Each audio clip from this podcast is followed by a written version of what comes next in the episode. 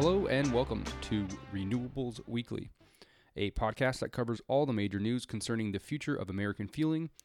I am your host, Frank Huerta. If this is your first listen, uh, then welcome. You're in the right place, and thanks for checking us out.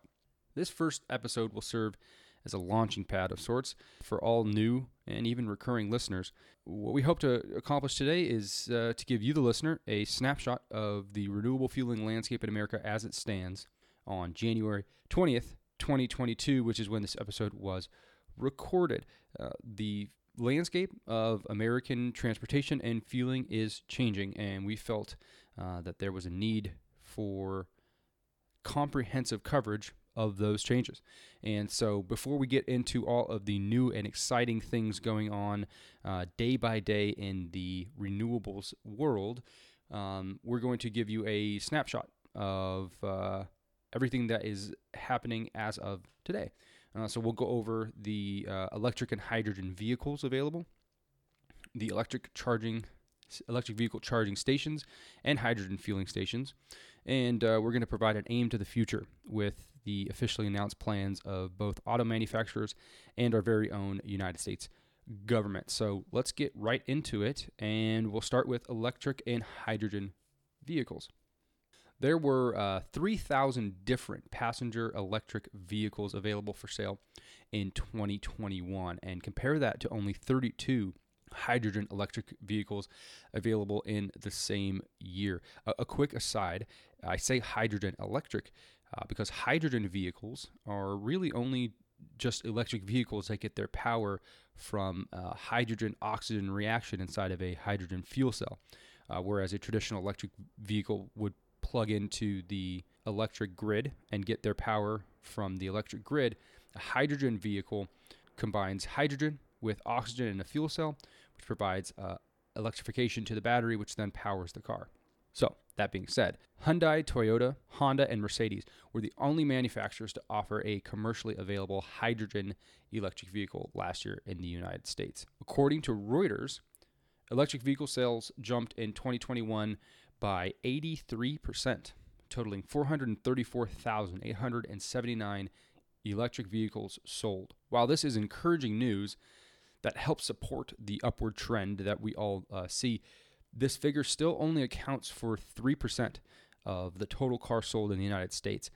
Tesla does not publish US sales data, but uh, according to unofficial estimates, we have them placed at 360,000 electric vehicles sold in America in 2021, or roughly 82% of all US EV sales in that calendar year.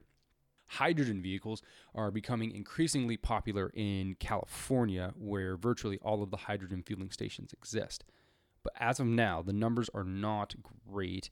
According to the California Fuel Cell Partnership, only 12,283 hydrogen cars have been sold in the United States dating back to 2012. So, over the past 10 years, only uh, about 12,000 hydrogen cars have been sold in the United States, which is a paltry number compared to uh, what we're seeing with EV. You're going to hear on this podcast and outside of it a lot of talk about which one of these renewable sources of energy is going to be the one that wins the day. Is it going to be electric? Is it going to be hydrogen? Uh, and and you're going to find people who say that it's going to be one or the other. If we're just looking at the raw data, obviously electric vehicles are the main passenger vehicle technology that we're progressing forward with. Where I think hydrogen might shine is in the medium to heavy duty vehicle sector, right? 18 uh, wheelers, big uh, tr- uh, trailer trucks, uh, anything with a cage on it, big delivery vans, things like that, uh, where they can't wait very long to have their batteries charged and they need a quick fill up uh, that is reminiscent of gasoline. So that was the information on vehicles. Let's take a look at the current infrastructure of both electric vehicle charging stations and hydrogen fueling stations.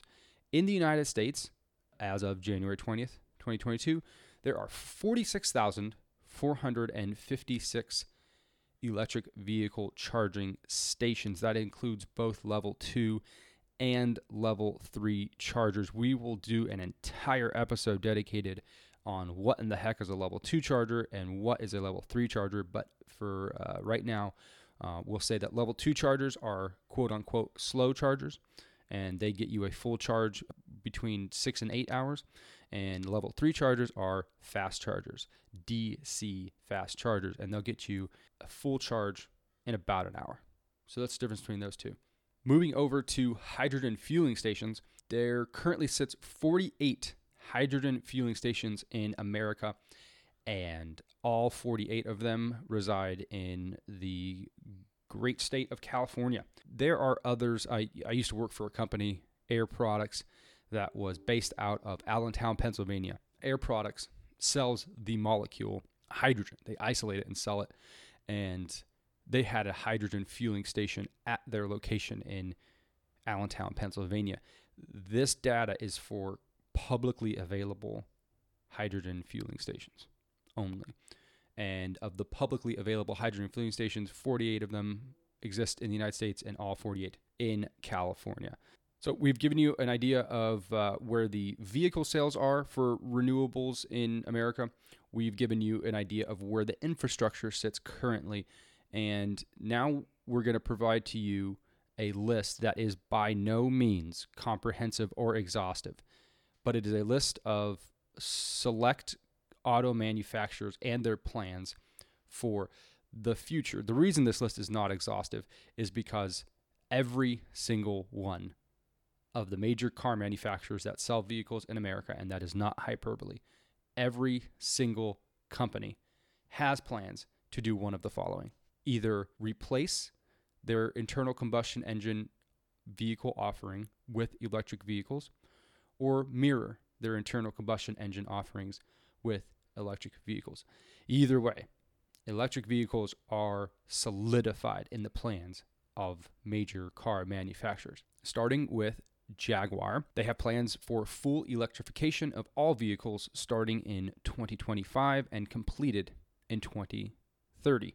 Volvo has plans for electric only offerings by 2030. The Hyundai Group plans for 44 all electric Hyundai, Kia, or Genesis models by 2025. Ford Motor Company has plans for 16 fully electric vehicles and 40 electrified vehicles through 2022. The difference here between electric vehicles and electrified vehicles is plug in hybrid models. These are cars that use gasoline but also use electricity as a supplement. GM has plans for 20 all electric vehicles by 2023, zero internal combustion engines by 2035.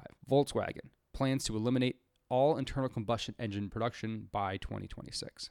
Toyota plans for 70 electric models by 2025, zero internal combustion engines by 2040, and Lamborghini has plans for all electric models by 2024. Again, if you didn't hear an auto manufacturer that you were hoping to hear on that list, rest assured their plans look very similar to the ones that I just laid out. Uh, that was eight of the major auto manufacturers that sell cars in America, and I will repeat it because it bears repeating.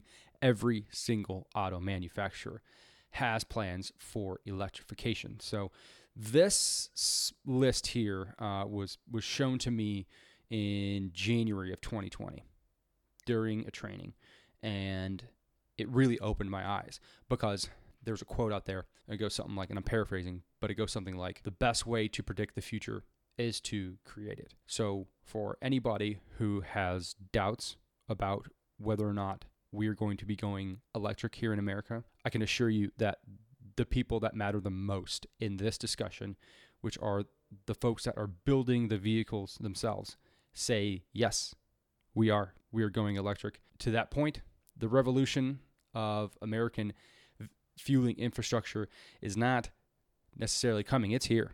It's just a matter of time. I think in about two to three years, there's going to be a moment where we collectively look around and say, whoa, what in the heck is going on? Because we're going to be seeing so many electric vehicles on the road. We're going to be seeing so many electric vehicle uh, charging stations in basically anywhere that you can park a vehicle. So that covers the auto manufacturer's plans. Let's uh, turn our eye to the federal government. If you remember way back in the fall of 2021, there was an infrastructure bill passed by the House and Senate, signed into law by President Biden, and its focus, among other things, was on the future of American infrastructure, which includes uh, a plan to build a network of 500,000 charging stations. If you remember, uh, we spoke about how many charging stations there were in America today, and it's 46,000. So they want to build roughly 450,000 more charging stations and make electric vehicles accessible to all Americans for both local and long distance trips. And that's important. So, uh, full disclosure when I'm not podcasting, I do have a regular job, a nine to five, if you will. I am the manager of the renewables division of an equipment distributor. And what I do is provide a turnkey solution for businesses that are looking to install electric vehicle charging stations. This was the biggest reason why I wanted to start this podcast in general. Is because I'm coming across uh, so much of this information. It's a landscape that's changing rapidly. You know, week by week, there is new things that pretty much just rock the foundation of what we thought this renewable fueling infrastructure is going to look like. So I wanted to bring that information to you, the listener, uh, because it's important. And uh, if you're not hyper focused into the renewables uh, sector of America, then you probably would miss a lot of this stuff. So hopefully, I'm bringing some value to you. But I only bring that up to tell you that the words put in this infrastructure bill access to all Americans for both local and long distance trips. The one of the biggest things that I get asked about when talking and selling electric vehicle charging stations is how fast will this charge? How many miles will I get for this? You know, what is it? What is it going to take for me uh, to get to work and to home and back without having to worry about if I'm going to run out of electricity? What I say to, to potential or existing customers is the range for these vehicles is as good or even better than you would get with gasoline. The problem is where do you charge, right? There's gas stations on every corner of America.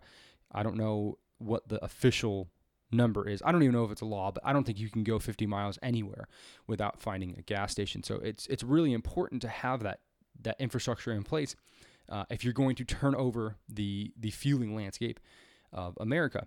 Uh, anyway, continuing on with this bill, it includes five billion dollars for formula funding for states with a goal to build a national charging network. Right, kind of like what we just talked about we need to have electric vehicles every, or excuse me, electric charging stations everywhere, uh, in order for people to feel comfortable to purchase an electric vehicle versus uh, a gasoline-powered vehicle.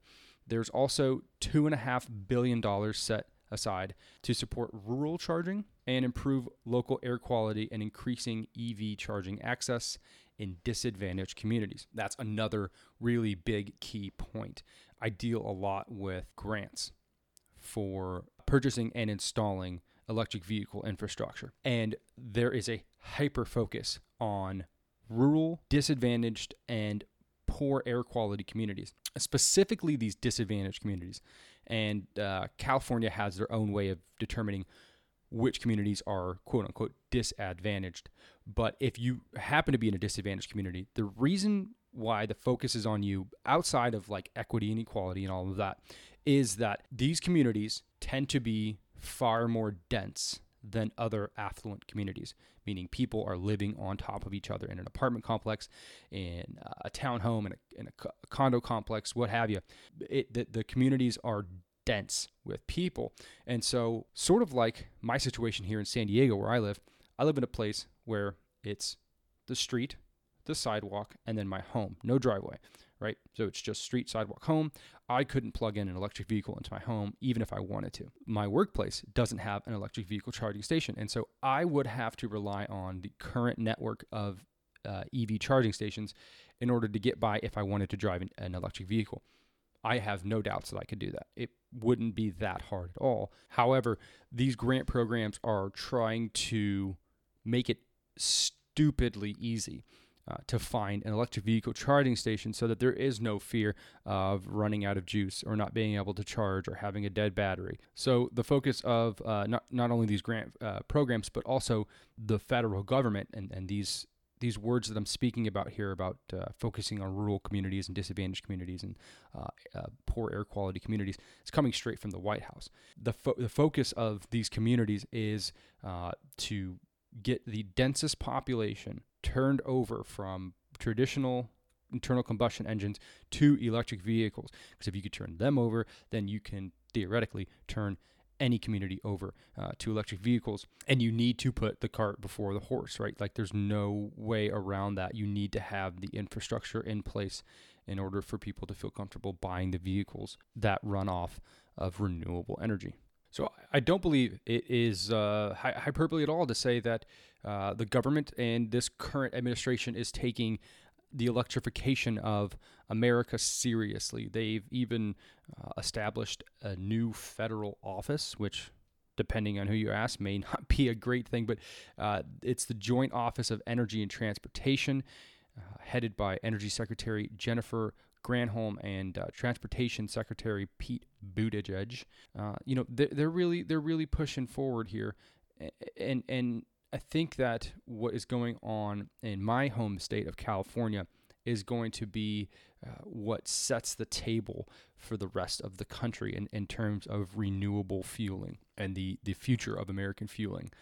Uh, here in California, there is a mandate that all new car sales by 2035 have to be of a renewable source of energy. So if you wanted to buy a new vehicle in the year 2035 or beyond, uh, it cannot be powered by gasoline. And you can see the federal government shared that same sentiment. Recently, President Biden laid out some goals for uh, 50% of all new cars sold in America to be of a renewable source of energy by the year 2030. And some people are not believers in that some people poo poo that. Some people say that uh, we're moving too fast and it's never going to work. And then the question comes up are we going to move away from petroleum altogether? If we do, it's suicide. We're going to be shooting ourselves in the foot. And uh, there's a big scare. And, and, and if that's your thinking and you're listening to this and, and, and you're sharing those same sentiments, I don't want to dismiss those. I do think that they're valid. Now, I mentioned previously that I work for a distribution company. This distribution company cut its teeth, uh, cut its teeth. It's it's over 100 years old.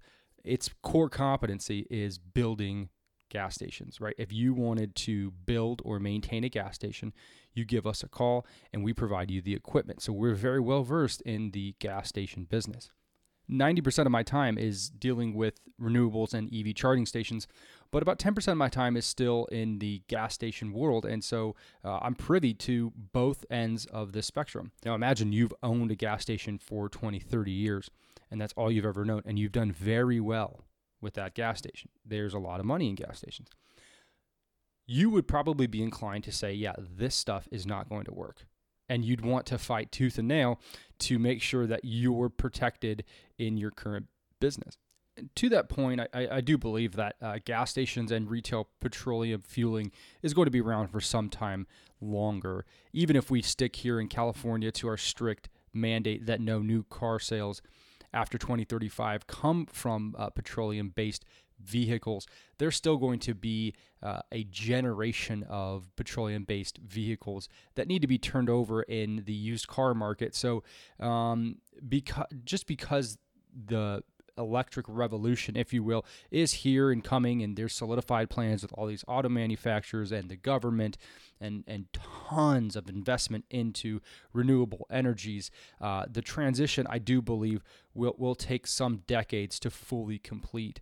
Not to mention the overwhelming challenges that come with uh, this endeavor that we're undertaking. It's not just making people feel comfortable about having the correct mileage to get from A to B or to take a long trip and make sure they have places to charge and make sure that electric vehicles are affordable. All that is important. There's also very serious questions being raised about how we source the materials to make the charging stations, to make the vehicles themselves. And there have been reports out there that it's not very pretty how that's done. And there's some people out there that will tell you that we are just taking uh, one problem, which is greenhouse gases and uh, petroleum, and we are replacing it with a new problem, which is sourcing lithium ion uh, batteries in uh, poor communities or poor nations and, and taking their resources, or that we're relying too much on fossil fuels to power uh, the current grid. And then we get into the conversation about the grid. How is the grid going to handle all of this, right? Uh, you have uh, some pretty uh, wicked cold weather in Texas and you have blackouts. I can tell you from experience when the wind blows too hard in Southern California, uh, you're liable to lose energy for a little while. So the plans are to take the whole of America's vehicles and change them into electric vehicles that would be plugged into the grid. All of these concerns are valid and they will need to be addressed one way or the other. I do not claim to have all the answers to these questions, but we certainly hope to address them in the coming weeks as this show progresses. But but there's a couple things that I'd like to to address right off the, right off the jump, and and one is that yes, we do need to stop using petroleum as the number one source of fuel for transportation. That is a no-brainer, and I don't think you're going to find an audience here that's going to entertain anything different, right? You can argue or you can bring up an argument about how fast we do it and if it's possible in the timeframes that we're that we're laying out and those are all, you know, valid conversations. But the fact remains that we we certainly do need to stop using fossil fuels, petroleum, digging carbon up from underneath the ground, burning it, and then allowing for carbon to uh, be emit in mass into the atmosphere. That does need to stop. Two, I will never underestimate the power of American ingenuity, particularly in something as grand scale as this. So, in the future, on this podcast and otherwise, I think you're going to hear a lot of different things that you may not be uh, comfortable with or or that you may have not heard before. Things like grid 2.0 right? The next version of the american electrical grid. These are things that are going to need to happen there's no question about it and i don't think that's lost on the powers that be.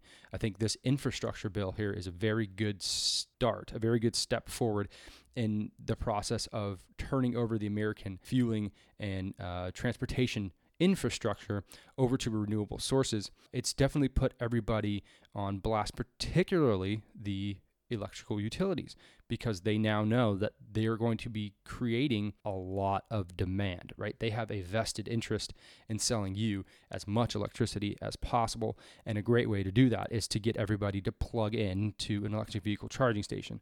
They're acutely aware of their uh, shortcomings when it comes to the grid.